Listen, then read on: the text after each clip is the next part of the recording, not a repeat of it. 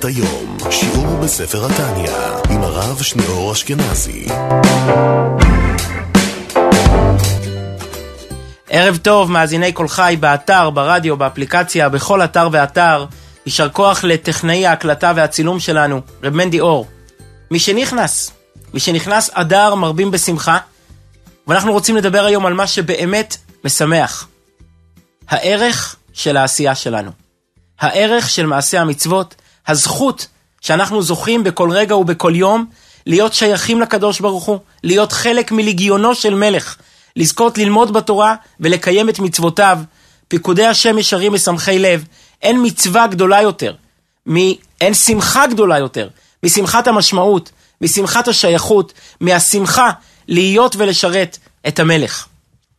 המלבים, רבי מאיר לייבוש, אה, שפעל ועשה רבות באירופה, במזרח אירופה, הסתובב, זו הייתה תקופה אז מאוד קשה לרבנים, תקופה של אה, מלחמות, של מחלוקות עם המודרנים, עם המתקדמים, והמלבים אה, עבר בכמה וכמה מקומות, לא העריך ברבנויות שלו, אבל עבר בכמה מקומות שבהם הוא היה רב ודרשן. אחד המקומות המרכזיים שבהם המלבים פעל, היה בבוקרסט, ברומניה. הוא היה נחשב הרב דה רומניה, הוא היה נחשב הדרשן המרכזי שם. יש סיפור מאוד יפה על הדרך שבה המלבים חדר ללבבות, למרות שהקהילה הייתה מודרנית ולא עמדה ברמה הרוחנית שלו בכלל, הייתה רחוקה ממנו מאוד, אבל החוכמה שלו, בעיקר הרגישות שלו כדרשן, נתנה לו את היכולת לפלס דרך ולהיכנס ללב של כל אחד. יהודים שם לא לבשו ציצית. היו יהודים טובים שבאו לבית הכנסת, באו בשבת לבית הכנסת, שמעו קריאת התורה, התפללו, אבל מצוות מעשיות לא היו שייכים. ביום יום, כל אחד חי את החיים שלו, אז לא הלכו עם ציצית, ציצית זה בגד, זה, יש בזה איזשהו מעמסה, שכבה נוספת. אנשים לא, לא ידרו במצווה, הוא לא קיימו אותה. והמלבי מאוד רצה לפעול עליהם שכן יעשו את המאמץ הזה. אבל לא קרב זה אל זה, איך הוא ייגע בהם בלי שהם יכעסו, בלי שהם יגידו שהרב שלהם מלחיץ מדי, אה, שמרן מדי.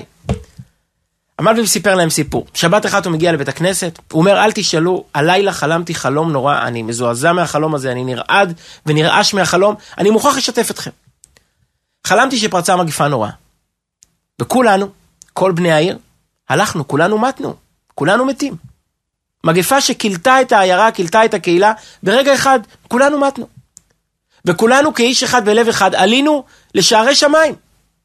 עלינו לרקיע, נעמדנו בפני בית דין של מעלה, נעמדנו בפני שערי גן עדן, והתחננו להיכנס. השער היה סגור, אנחנו לא מספיק ראויים ולא נכנסנו. אני הייתי בתוך הקהל, ראיתי שהשער סגור, התקדמתי לפני כולם, נעמדתי בפני, הד... בפני השער ואמרתי למלאך שיושב שם, ששומר על פתח גן עדן, איפה להט החרב המתהפכת שם, עמדתי בשערי גן עדן, ואמרתי למלאך שאני המלבי"ם, אני הרב דבוקרסט, אני הרב דרומניה, אני הדרשן, אני מבקש להיכנס. נו, הוא פתח לי חרך צר כדי שאני אוכל להיכנס, ואז אמרתי לא, אני לא נכנס לבד, אני רוצה להיכנס עם הקהילה, לא יעזוב הרועה את צאן מרעיתו. כל הציבור שעומד פה, כולם הקהילה שלי, כולם היו קשורים איתי בחיי, אני לא משאיר אותם מאחורה. השומר לא מוכן להיכנס, מה פתאום? אתה תיכנס, הם לא. ואני מתעקש, אני אומר, אני לא אכנס לבד. ואז השומר קם מהמקום ולוחש לי באוזן סוד. הוא אומר לי, תראה, אתה צריך להיכנס לפה. הציבור לא ראוי להיכנס. אז נעשה דבר כזה.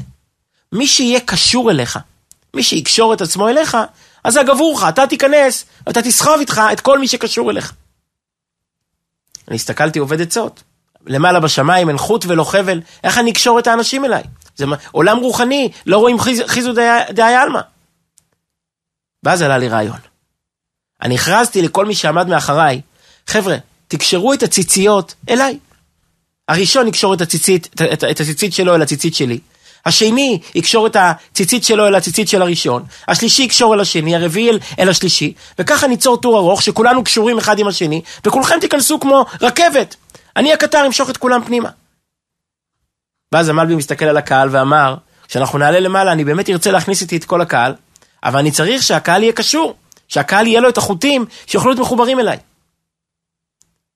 אפשר לדבר על החוכמה של הרב, אפשר לדבר על הרגישות של הרב, אבל אני רוצה לדבר על משהו אחר, על הערך של המצווה. יהודי צריך לחשוב מעת לעת להכניס כוונה במעשה המצוות. יהודי צריך להתרגש, צריך להתלהב, צריך לרקוד מאושר. לא רק שלא עשני גוי, אלא שעשני יהודי. אשר קידשנו במצוותיו וציוונו. אילו נעצור רגע ונחשוב דקה אחת, שתי דקות, על המילים האלו, אשר קידשנו במצוותיו וציוונו. מלך מלכי המלכים, הקדוש ברוך הוא, עזב את שכינתו, ואת ארמונו, ואת כיסא כבודו, וירד לעולם, ואסף עבדים. חבורה הוציא ממצרים, חבורה של אנשים, ועד היום הזה מבדיל אותנו, מרומם אותנו מכל הלשונות, ונותן לנו להיות קשורים עם האינסוף. אנחנו, האנשים הפשוטים, הרגילים מן השורה, קשורים עם האינסוף. הנקודה של אדמו"ר הזקן כאן בפרק ל"ח בתניא, התחלנו לדבר על זה בשבוע שעבר, ונמשיך היום עם דברים נפלאים. צריכים לקיים מצוות עם כוונה. כי אז המצווה היא מוארת, אז המצווה היא שמחה, המצווה היא חיה, יש לה מצווה כנפיים, היא מטפסת למעלה, היא נעה. אפשר לקיים מצוות עם הידיים והרגליים, זה בסדר. מבחינה הלכתית זה בסדר. אתה קשור לקדוש ברוך הוא. בעצם המעשה, אם קיימת עם הגוף זה בסדר. זה בסדר, אבל זה מספיק. אפשר לחיות בחושך. נו, אבל זה חיים? חיים בחושך. אפשר לחיות בבית בלי אור. יש הפסקת חשמל, אפשר להסתדר. אין נרות, אפשר להסתדר. אבל אלו חיים. כשיש אור, כשיש נשמה, אז זה לבדיק, זה חי. גם המצווה, היא רוצה כנפיים. המצווה רוצה לנוע, היא רוצה להיות חיה. הסברנו בעומק יותר בשיעור הקודם, שכשיש לאדם רגש, הרגש הוא כלי לאור העליון. אז גם הקדוש ברוך הוא נמצא, גם אתה נמצא. זה, זה גור אנדר, זה לגמרי אחרת. האמת היא, שבזמנים אחרים, אה, לדבר על הזכות לקיים מצווה, זה אולי קצת היה מרוחק, אולי זה קצת היה מרומם. אבל האמת היא שהיום, דווקא כשאנחנו במצב מלחמה, דווקא כשאנחנו במצב שנאבקים על קיומנו, כשאנחנו במתח האיום הזה, היום, אם אתה עוצר רגע אחד ואתה חושב, מהי הזכות להיות קשור עם מלך מלכי המלכים, להיות קשור עם האינסוף, הרי אתה יוצא בריקוד. דווקא היום שיש כזאת חלישות הדעת וקטנות הדעת, אם נעצור רגע, הרי היום לא צריכים להסביר את הזכות של לקיים מצווה. אפילו עיוור רואה, אפילו חירש שומע. איך שרדנו? איך אנחנו שורדים? איך אפשר להסביר את העובדה ש-3,300 שנה אחרי מתן תורה, אנחנו היחידים שנמצאים? איך אפשר להסביר את זה? יש איזשהו, איזה הסבר בדרך הטבע? הרי המלחמה שאנחנו נלחמים עכשיו, היא המלחמה הכי קטנה בתולדותינו. מה שלא עברנו בהיסטוריה, איזה מלחמות כשהיינו בגלות, כשהיינו בחוץ לארץ, היינו עובדים ונידחים, לא היה לנו צבא ולא היה לנו הגנה. שרדנו אלפיים שנה בגלות. שרדנו אלף שנים בארץ ישראל עם מלחמות אינסופיות. אף אחד לא נשאר מאז. אף אחד. מי נמצא? החיטי, האמורי, החיבי והיבוסי. יש דרך הטבע, יש דרך העולם. דרך העולם אדם מת ועמים מתפוגגים. עמים נעלמים. איך אפשר להסביר את זה?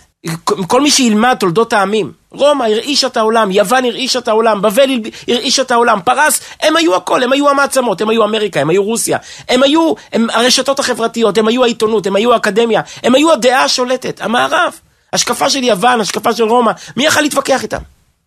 ואנחנו פה והם לא. למה? כי היה לנו יותר נשק מהם? כי היה לנו יותר שטח מהם? כי היה לנו יותר נכסים מהם? כי היה לנו יותר כסף מהם, היה לנו יותר חוכמה מהם. מה היה לנו שאין להם? יש רק דבר אחד. עבד מלך כמלך. כי אנחנו עבדים של המלך. כמו שאתם עדיי נאום השם. כמו שהקדוש ברוך הוא נצחי, גם אנחנו נצחים. אין שום הסבר להסביר איך אנחנו מנצחים את ההיסטוריה. איך אנחנו מכים כל הסבר היסטורי ונמצאים כאן, חוץ מההסבר הרוחני והאמיתי והיחידי, שעבד מלך כמלך. אם יהודי רוצה להבין מה זה מצווה, שפשוט יחשוב על הקיום של עצמו. ויבין שהמצווה מרימה אותו מעל ומעבר לכל הקיום הפיזי והכללים הפיזיים והכללים ההיסטוריים. ומקשרת אותו אל הנצח, מקשרת אותו אל האינסוף, ובמילא עושה אותו נצחי כמו האינסוף בעצמו. זה דברים שבשכל, זה לא דברים שצריכים אמונה בשבילם. כשחוקר מנסה לחקור הישרדות של משהו, מנסה לחקור דבר ששורד, למה הוא שורד? בעל חיים מסוים. שהיא תופעה בטבע ששורדת הרבה זמן. מה הוא מחפש? כדי לדעת למה זה שורד. מה הוא מחפש? הוא בודק דבר מאוד פשוט. הוא מחפש את הגורמים שנמצאים כל הזמן. מבודד את כל הגורמים ושואל מה היה תמיד. ואם הוא מוצא גורם שנמצא כל הזמן, שלא משתנה, אז הוא אומר כנראה שזאת סיבת ההישרדות. כנראה שהגורם הזה שיש לבעל חיים הזה, הצבע הזה, הכוח הזה, התכונה הגופנית הזו, כנראה שהיא שומרת עליו, שהיא מגנה עליו, היא נותנת לו נצחיות, היא נותנת לו הישרדות. עכשיו בואו נשאל את עצמנו, מה היה לנו בכל הדורות? מה הדבר היחיד שמעולם לא עזבנו? כשאנחנו נפענח מהו הגורם היחיד שליווה אותנו תמיד, אנחנו נדע מה הגורם ש- ש- שגורם את ההישרדות שלנו. מה, מהי סיבת ההישרדות שלנו? עכשיו בואו נשאל את עצמנו, מה היה לנו תמיד? שפה? שפה יותר שנים לא הייתה לנו מכן הייתה לנו. הרי כל השנים שהיינו בחוץ לארץ, שהסתובבנו בגלויות השונות, אז לא דיברו, לא דיברו עברית, לא דיברו לשון הקודש. דיברו את שפת המקום. דיברו ארמית, דיברו לדינו, דיברו יידיש, דיברו בכל שפה, איפה שהיו, זה מה שדיברו. דיברו ערבית, הרמב"ם כתב את ספריו בערבית, דיברו ב... מה ש... בשפת המקום איפה שהיו, זה מה שדיברו. אז מה, מה, מה ליווה אותנו? ארץ ישראל? אנחנו יותר שנים לא היינו בארץ ישראל מאשר כן היינו בארץ ישראל. 3,300 שנה מאז שנכנסנו ארצה, מאז שיהושע בן נון הכניס אותנו לארץ, הרי יותר שנים לא היינו בארץ מאשר כן היינו בארץ.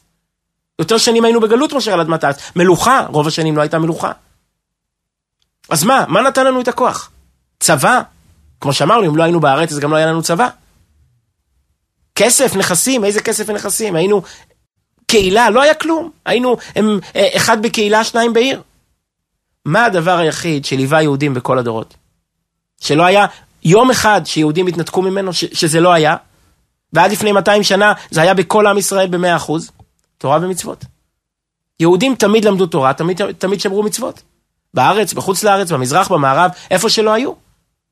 מבוגרים וצעירים, גברים ונשים. למדו תורה איפה שיהודי לא היה, בין מינכן למיירב, הוא נכנס לבית הכנסת ו- ו- ולמד uh, קודשים וטהרות. הוא למד עניין כיב, הוא, הוא למד שיעורים.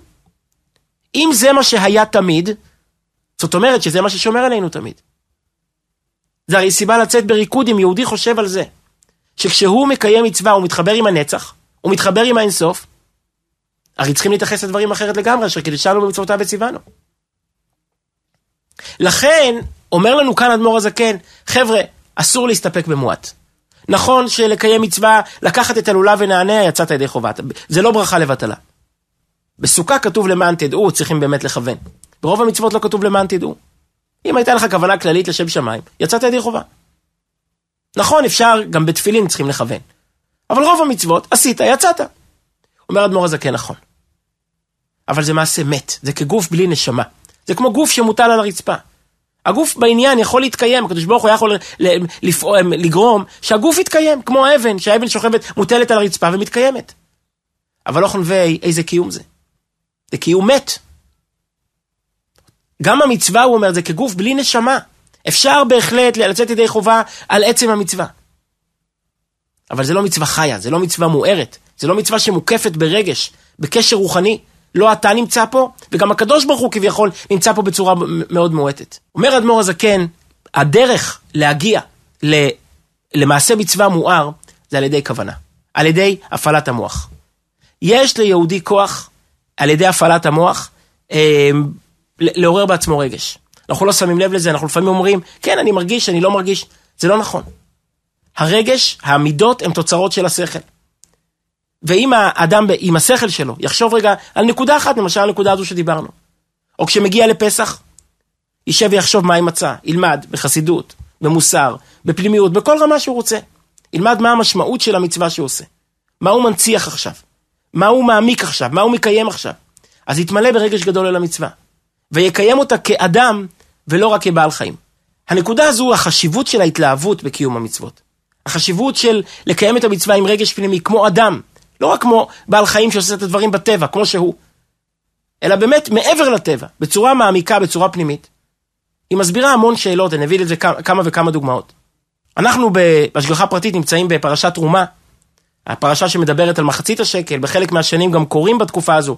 אנחנו השנה בשנה מעוברת, אז עוד לא קוראים פרשת שקלים, אבל בחלק מהשקלים, בחלק, בשנים רגילות, סביב הפרשה הזו, גם קוראים את פרשת שקלים. פרשת משפטים, סביב הפרשיות האלה, קוראים את פרשת שקלים.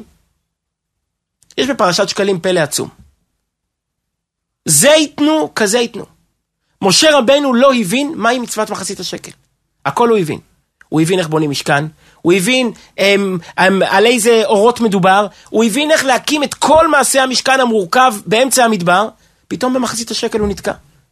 זה ייתנו, הקדוש ברוך הוא צריך להצביע לו ולומר, כזה ייתנו. והמדרש מפרש, הראהו כמין מטבע של אש. הקדוש ברוך הוא הראה למשה רבינו מטבע של אש, מטבע שבוער בתוך האש. וכל אחד שואל את עצמו, מה משה רבינו לא מבין? הוא לא יודע מה זה מחצית השקל? גם אם הוא היה בנם של קדושים, שלא יודע צורת מטבע, אבל הילדים שלו הרי מן הסתם כן ידעו מה זה כסף. אז הם אף פעם לא אמרו, אבא, אנחנו רוצים לקנות גלידה, תן לנו מחצית השקל. מה פשוט, איך, משה רבנו לא מבין מה זה, ו, ומה זה שהקדוש ברוך הוא עונה לו, זה ייתנו, כזה ייתנו, הראה לו, לו כמין מטבע של אש. מה זה מטבע של אש?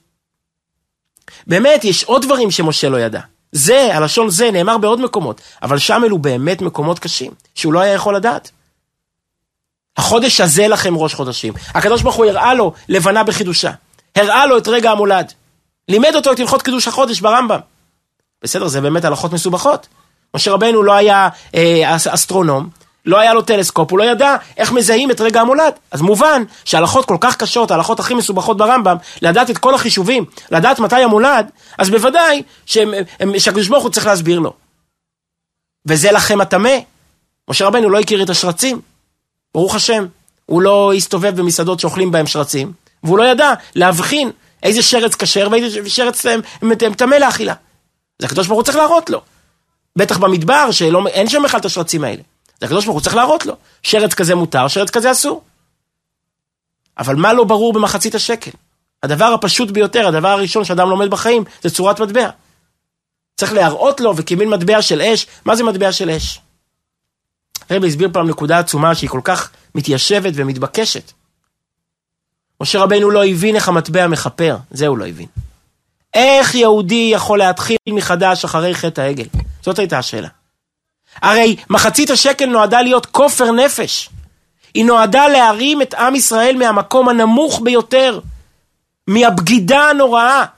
איך אומרת הגמרא? עלובה קלה, המזנה תחת חופתה. איך יהודי יכול להתרומם ממקום כזה שתחת החופה לקום ולעשות אלוהים אחר, אלוקים אחרים? כמה זמן חלף? 40 יום ממתן תורה.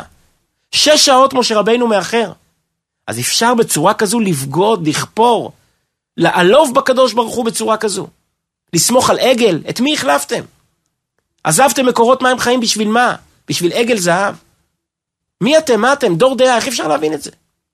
משה רבנו לא הבין איך אפשר לקום מבגידה כזו. איך אפשר לקום, יהודי מגיע לפעמים למקום שהוא מרגיש חס ושלום, שהוא התנתק, שהוא מרד, שהוא בגד, שהוא לא יכול כבר לחזור.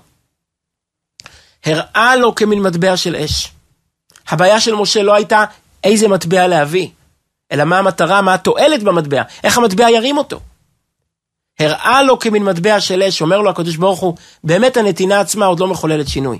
אפשר לתת מטבע ולהישאר נפרד, להישאר מרוחק. האש משנה. אם יהודי נותן עם התלהבות, אם יהודי יושב לפני זה וחושב מה הוא עשה עכשיו, מה, מה הוא מחולל עם המטבע הזה, את מה הוא רוצה לתקן. הוא חושב שקודם הוא היה קרוע מהרצון העליון, הוא היה מנותק מהרצון העליון. אבל עכשיו על ידי המטבע הזה הוא מתחבר ונמחל ונסלח לו, ונסלח לכל הדת בני ישראל. אז הוא נותן את המטבע בהתלהבות ובחשק, האש היא זו שמחברת אותו. האש גורמת שהוא כבר לא יחטא עוד פעם. אם הוא נותן מטבע סתם, נכון, הוא יצא ידי חובה בעצם הנתינה. אבל האני הפנימי שלו הרי לא נמצא שם, השכל שלו לא נמצא שם, הרגש לא נמצא שם. אז כמו שהוא טעה היום, הוא יטעה גם מחר. אבל אם הוא יושב וחושב, והשכל הרי מוליד אהבה ומוליד יראה, אז כל כולו נמצא בתוך הנתינה הזו. אז הוא תיקן את כל כוחות נפשו, הוא לא ייפול מחר באותה הטעות. הראה לו כמין מטבע של אש, הוא אומר לו, האש מתקנת. תעורר אותם לתת עם מחשבה, עם פנימיות, עם כוונה, עם הערכה למה שהם עושים. מספרים על uh, לייבה לאיגר, הרי לגאון רב קיבי איגר הרי היה נכד שהתקרב לחסידות. הוא הרי בא ממשפחה כמובן שהתנגדה לחסידות. בא מאזור, ממשפחה, מאזור שהיה מאוד מאוד הם, אה, קרוב לליטא. והוא התקרב לחסידות, התקרב לקוצק. מספרים שכשהוא חזר מקוצק, הסבא שאל אותו, הגאון רב קיבי איגר שאל אותו, מה למדת אצל החסידים? מה למדת בקוצק? אז הוא אמר שהתיישבה לו שאלה. שאלה גדולה שהראשונים עוסקים בה, שרבי קיבי גר בעצמו עוסק בה. שאלה ידועה שכל מי שלומד מסכת שבת מכיר את השאלה הזו. בן עזאי אומר, מהלך כעומד. בן עזאי אומר שמי שמהלך בשבת, אז איפשהו, ההליכה, איפשהו נמצא, כאילו הוא נמצא שם. אם אדם הולך מרשות לרשות דרך מקום פטור, אז כאילו הוא עצר איפה שהוא נמצא, כאילו הוא עצר במקום פטור. אז זה לא נקרא שהוא הלך מרשות לרשות, אלא המקום פטור עקר את ההליכה שלו, עצר את ההליכה שלו. מהלך כעומד, איפשהו, כל, כל פסיעה, כאילו הוא נעצר באותו מקום. ואז מתבקשת השאלה שתוספות עוסק בה והרמב"ם וכל הראשונים, כל אחד בעצם שואל את השאלה. אם ככה, איך אפשר להעביר 400 ברשות הרבים? הרי אף פעם אדם לא עובר 400, כי כל, מהלך כעומד, כל פסיעה נחשבת כעצירה. כל פסיעה נחשבת כהליכה חדשה. יותר מזה. איך ביטלו שלוש מצוות דאורייתא? ביטלו בסוכות שחל בשבת את הלולב, ובראש השנה שחל בשבת את השופר, ובפורים, אם יחול בשבת, את, ה, את המגילה. למה שמא יעבירנו ד' אמות ברשות הרבים? אבל אין מושג של יעבירנו ד' אמות ברשות הרבים. כי כל האם פציעה היא כמו עצירה, היא הליכה מחודשת. אז הוא לא העביר את המגילה 400 ברשות הרבים, כי הוא כל פעם מעביר אותה רק את הפסיעה הזאת, וכל פסיעה זה עצירה, והליכה מחדש. השאלה הגדולה שהראשונים עוסקים בה, שתוספות עוסק בה. אומר רב קיבי איגר, הייתי אצל החסידים, קיבלתי תשובה. כשיהודי הולך לשמוע שופר בשבת, הוא לא הולך, הוא, הוא רע, הוא קופץ. הוא קופץ 400. בקפיצה, בקפיצה אחת הוא כבר עובר את כל 400, את השני מטר. מה שהאדמו"ר הזה כן רוצה להשיג פה, זה שלא נלך לקיים מצווה. שנקפוץ למצווה, שנדלג אל המצווה. שנעשה אותה עם כל ההתלהבות. ואיך זה יכול להיות? אומר אדמו"ר הזקן, זה יכול להיות בעיקר ממקום של מחשבה. ממקום של התבוננות. כשמגיע חג, כשיהודי הולך לקיים מצווה, שילמד את המצווה. שיחשוב על המצווה, שיחשוב התבוננות כללית בזכות בכלל לקיים מצוות. זה גם מסביר, יש אה, שאלה גדולה, סתירה גדולה, שעוסקים בה בפר, בפרקי אבות, במקומות נוספים. איך עובד הדין של הקדוש ברוך הוא? מה הקריטריונים של הדין, הדין של שמיים? כל אחד לפעמים צריך להקל בדין, לזכות בדין. איך עובד דין שמיים? מצד אחד כל אחד יודע, הכל לפי רוב המעשה. הולכים לפי רוב, ראש השנה, מזל מאזניים, דנים, את, הם, הם, הם, הם שמים את כל המעשים, את כל המצוות מצד אחד, את העוונות מצד שני, יש מזל מאזניים. אבל מצד שני, אנחנו יודעים שכתוב, שהגמרא מביאה בשבת, שלפעמים יש מלאך אחד, מלאך אחד של זכות, שדוחה 999 מלאכים של חובה. אם יש עליו מלאך מליץ אחד, ויחוננו ויאמר, פדאהו מרדת שחת. יכול להיות מלאך אחד שדוחה 999 הם פרקליטים של, של עוונות. אז מהי, מהי המצווה הזאת? איך פועלים נס כזה? אדם יודע שיש לו הרבה מה לתקן, שיש לו הרבה מה לשנות, אומרים לו, דע לך, תיצור מלאך אחד של זכות, המלאך הזה ידחה את כל המלאכים של החובה. איך זה יכול להיות? הרי המלאך הזה של הזכות, הוא לא... הרי הכל לפי רוב המעשה. אז מה פתאום המלאך הזה האחד יותר חזק מ-999 מלאכים של חובה? אין פה רוב, אין פה אפילו מיעוט. זה בטל ב-999. התשובה היא, תלוי איזה מלאך יצרת. אם זה 999 מעשה עבירה, בסדר שיהודי עשה כי יש לו יצר הורה הוא עשה, אבל חלק ממנו לא היה בתוך החטא. הרי כשיהודי עובר עבירה, תמיד, אפילו בשעת העבירה הוא כבר מצטער. כבר בשעת העבירה הרי הידיים שם, הרגליים שם. אבל נפש במר בוכה, עין אחת הרי בוכה. מעשה עבירה הוא תמיד חלול, חצוי, חסר. אז המלאכים של העבירה הם מלאכים כאלה. זה בלי אוזן, זה בלי, בלי עין, זה בלי לב, זה בלי נשמה. ידיים ורגליים. מצד שני, המלאך אחד של המצווה, מדובר על מלאך כזה שהוא מלאך גדול, הוא מלאך שמן, הוא מלאך חי, הוא מלאך נמרץ. זאת מצווה שאדם עשה אותה עם כל הכוחות והחושים. הוא עשה אותה אחרי מחשבה, ואחרי העמקה, ואחרי התבוננות. אז הוא עשה אותו, הוא הכניס את כל כולו פנימה, הוא קם בחמש בבוקר, ביום טוב ראשון של סוכות. והוא רץ למקווה, והוא למד קודם שעתיים ליקוטי תורה ותורה אור. למד קודם שעתיים מאמר חסידות על, על, על, על, על, על בסוכות ישבו. הלו לקחתם לכם ביום הראשון.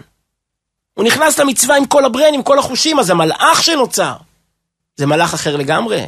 זה מלאך חי, זה מלאך בריא, זה מלאך חזק.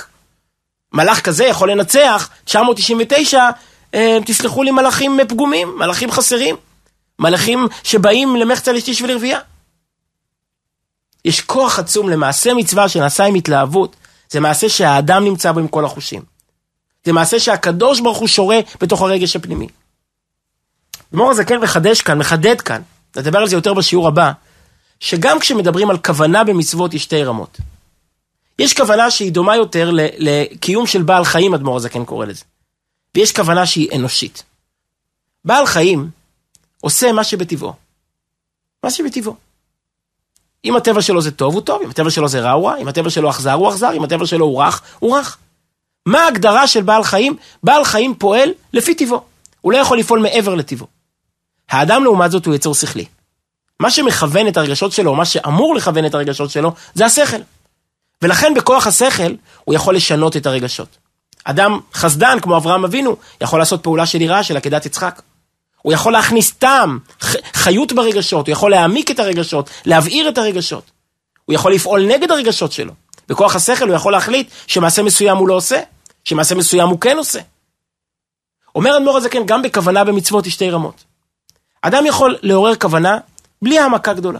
פשוט לחשוב לעצמו, להוציא מתוכו את הכוונה, מתוך החשק הפנימי שלו. להגיד לעצמו, אני יהודי, אני קשור לקדוש ברוך הוא, אני בוודאי רוצה לעשות את רצון השם.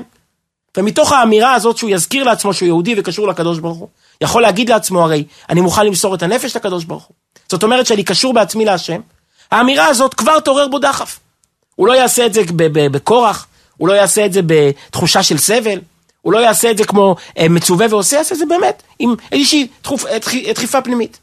אומר אדמו"ר הזקן, נכון, זה יפה, זה רמה, זה יותר טוב מלעשות בלי כוונה בכלל. יש פה איזושהי כוונה, אבל זה כוונה של כאילו בעל חיים. אתה עושה את זה למה? כי זה הטבע שלך, כי זה האופי של יהודי שהוא מקיים מצוות. אבל אומר אדמו"ר הזקן, דרגה יותר נעלית, זה להיות מדבר. כוונה של מדבר, כוונה של אדם, זה כוונה עשירה, זה כוונה אינטליגנטית, זה כוונה שאין פה רק דחף, אלא יש פה ממש הכרה, יש פה ממש מודעות, יש פה ממש התלהבות. וזה המקום שאדמו"ר הזקן רוצה להביא אליו אדם. לעטוף את המצווה בכוונה של אדם, באנושיות, במנשלחקייט, בחיבור פנימי, בהרגשה פנימית, אז זה נעשה אחרת לגמרי. אני אסיים בדבר יקר מכל יקר. דיברנו קודם על הזכות לקיים מצווה. דיברנו על ההבנה שמצווה משנה, משנה את עצמנו, את מה שאנחנו. היא הופכת אותנו לעבדי מלך, לנצחים כמו המלך. רוצה לחזור וורט עצום ונפלא על שאלה מפורסמת וידועה שכולם מכירים, וכנראה גם כולם מכירים לה יותר מהסבר אחד. אבל זה הסבר מדהים. למה אברהם אבינו לא מל את עצמו עד שהצטווה? איך אפשר להבין את העניין הזה? מדברים על מעלת המצוות. מדברים על זריזות בקיום המצוות, ומי היה זריז בקיום המצוות כמו אברהם אבינו? ואל הבקר רץ אברהם. וישכם אברהם בבוקר. אברהם אבינו הוא כל כולו זריזות. ודווקא על המצווה הראשונה שיהודי מקיים. המצווה שהורים בכל הדורות מוסרים את נפשם. במחנות עבודה, באושוויץ, במקומות הכי נמוכים שיהודים היו בהם. מסרו נפשם להכניס, למול ילד, להכניס אותו בגיל שמונה ימים. יש סיפורים מסמרי שיער על מסירות נפש של אימהות. במקומות הכי נמוכים, הכי שפלים, הכי מסוכנים, להכניס ילד בבריתו של אברהם אבינו. מכירים את הסיפור על רבי יהודה הנשיא, באיזה מסירות נפש, בזמן גזירות השמד, ההורים שלו מעלו אותו. ודווקא אברהם אבינו, שקיים עירובי תבשילין, מצוות שהן לכאורה הרבה פחות חשובות, הרבה פחות מרכזיות. רק על ברית מילה ועל פסח יש כרת? ברית, זה מצווה שמגדירה מהו יהודי. דווקא על המצווה הזו לאברהם אבינו יש זמן. עד שהוא לא מצווה, הוא לא, הוא לא מקיים. גיל 60, גיל 70, גיל 80, גיל 90, כמעט גיל 100. עד גיל 99 שהוא מצווה למול את עצמו, הוא לא מקיים. מה, למה? קיים גזירות דה רבנן עירובי תבשילין, אבל מצווה דאורייתא שיש עליה כרת? המצווה הראשונה שיהודי מקיים, אברהם לומד את עצמו. איך אפשר להסביר את זה? אז כמובן יש הרבה תירוצים שכולם יודעים. הוא רצה לזכות למעלת המצווה ועושה. אבל ברית אפשר לקיים רק פעם אחת. אם הוא יקיים ברית בתור לא מצווה ועושה, הוא כבר לעולם לא יוכל לקיים אותה כמצווה ועושה. יש אומרים יותר מזה, היה אסור לו למול את עצמו. כי אסור לבן נוח לשפוך, לשפוך דם. זה לא מצווה שאתה יכול להחליט מעצמך שאתה מקיים אותה לפני שצוות. כי אתה גורע מהמוסכמה של בני נוח, ששופך דם האדם באדם, דמו יישפך. אז אם בא הקדוש ברוך הוא ומצווה אותך, אתה יכול לשפוך דם. אבל אם הקדוש ברוך הוא לא ציווה אותך, אתה מעצמך לא יכול להדר ולרוץ לשפוך דם. זה עוד הסבר יפה. אבל יש הסבר לענייננו שמסביר לנו מה זה מצווה. אברהם אבינו ידע מה זה מצווה. הוא ידע מה מחולל את הברית. הברית מוציאה אותנו מגבולות האדם. הברית מרוממת אותנו מכל הלשונות והופכת אותנו לקשורים בברית נצח עם הקדוש ברוך הוא. את זה, נס כזה אברהם אבינו לא יכול לעשות לבד. בשביל נס כזה הוא צריך שהקדוש ברוך הוא ייתן לו את היד, ויחזיק אצלו, יחזיק ביד שלו וימול ימול אותו ביחד. כל שאר המצוות עניינם, שהאדם יתעלה למעלה, שהאדם יתעלה למעלה, אז האדם יכול לקיים מעצמו. ברית נועדה הרבה יותר מאשר לאפשר לאדם להתרומם. היא נועדה להפוך את האדם לנצחי. היא נועדה להפוך את העבד מלך למלך. נס כזה, לא, האדם לא יכול לפעול בכוח עצמו. בשביל השידוך הזה, בשביל השידוך הזה, בשביל הזיווג הזה, צריכים את כוח, צריכים את האינסוף.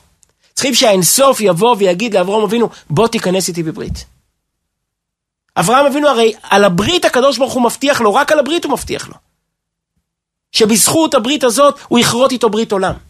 הברית היא זאת שמרימה את האדם מעל גבולות הקיום, והופכת אותו למי שמנצח את כל הכללים ההיסטוריים, שכל הכללים ההיסטוריים לא חלים עליו. נס כזה אי אפשר לעשות במעמד צד אחד. חתונה כזאת אי אפשר לעשות רק במעמד הכלה. בשביל חתונה, בשביל חתונה כזאת צריכים חתן ולא סתם חתן, צריכים איכות נשיר, צריכים איכות גדול שיכול לפעול נס כזה, שיכול לפעול חיבור כזה. היות שאברהם אבינו מבין מהי הברית, ומהי הברית בעצם כשם כולל, כבניין אב, לכל המצוות שהתקיימו אחריו, לכן עם הברית אברהם אבינו מחכה לקדוש ברוך הוא, שהקדוש ברוך הוא יבוא ויגיד לו, בוא, אני ארים את הבשר שלך, אני ארומם את הבשר שלך, שיהיה בשר רוחני, שיהיה שתיק לאלוקות. לכן אנחנו אומרים, הרב הסביר פעם בשיחות, אנחנו מברכים להכניסו בבריתו של אברהם אבינו. מה מדגישים? בשום מצווה לא מדגישים. אנחנו לא אוכלים מצה כמו שציוונו, כמו שאכל משה רבנו. אנחנו לא מניחים תפילין כמו שהניח משה רבנו. מה פתאום להכניסו בבריתו של אברהם אבינו? למה להדגיש? הרי גם אחרי אברהם אבינו יודעים מעלו את עצמם. במיוחד שהרמב"ם הרי כותב בפירוש המשניות, שאנחנו לא מקיימים שום מצווה בגלל שאברהם אבינו קיים אותה. אנחנו מקיימים מצווה כי צווינו עליה בסיני. כי בפרשת תזריע, אחרי מתן תורה, כתוב, וביום השמיני ימול בשר עורלתו. אבל אנחנו לא מקיימים מצווה כי אברהם אבינו קיים אותה, זה לא מחייב אותנו, עוד לא היינו עם. מה שאותנו מחייב זה מתן תורה. לא גיד הנשה לא מחייב אותנו, ולא המעשרות שהפריש אברהם אבינו, ולא הברית שאברהם אבינו מעל את עצמו. אז למה בכל זאת יצאה מצווה זו מכלל הברכות ואנחנו מדגישים? האמת היא, עכשיו אני חושב שגם בברכת כהנים אומרים. באהרון הכהן. אבל על כל פנים, פה זה מצווה באמת מיוחדת, ש... ש... שמדגישים בבריתו של אברהם אבינו. מה פתאום בבריתו של אברהם אבינו? הרבי הסביר פעם נקודה נפלאה. אנחנו אומרים, אנחנו עושים עכשיו את אותו מעשה שעושה אברהם אבינו. אנחנו לא רק חותכים בבשר, בחיתוך הפיזי, את זה יכול לעשות גם גוי. לא, אנחנו נכנסים בברית הקשר, בברית הנצח, בברית הנס של אברהם אבינו. זה החידוש של מצווה. וכשיהודי רגע חושב מה הפירוש, להיכנס בבריתו של אברהם אבינו, ארבעת אלפים שנה אחרי, אברהם אבינו עוד חי, באמצעות זרעו אברהם אבינו חי בתוכנו. נס שאין לו תקדים בתולדות העמים. אברהם אבינו היה יחיד בעולם, אחד היה אברהם.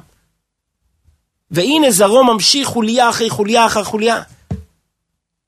צריך לרקוד מאושר. המעשה נהיה אחר. אומר אדמו"ר הזקן, למרות שאפשר לקיים באמת בהרגשה טבעית, של מתוך מחשבה שאני יהודי וצריך לעשות את זה, אבל זה לגמרי אחרת. אם אתה מפעיל את השכל וחושב על משמעות של מה שעשית, זה כוונה של אדם ולא רק כוונה של בעל חיים.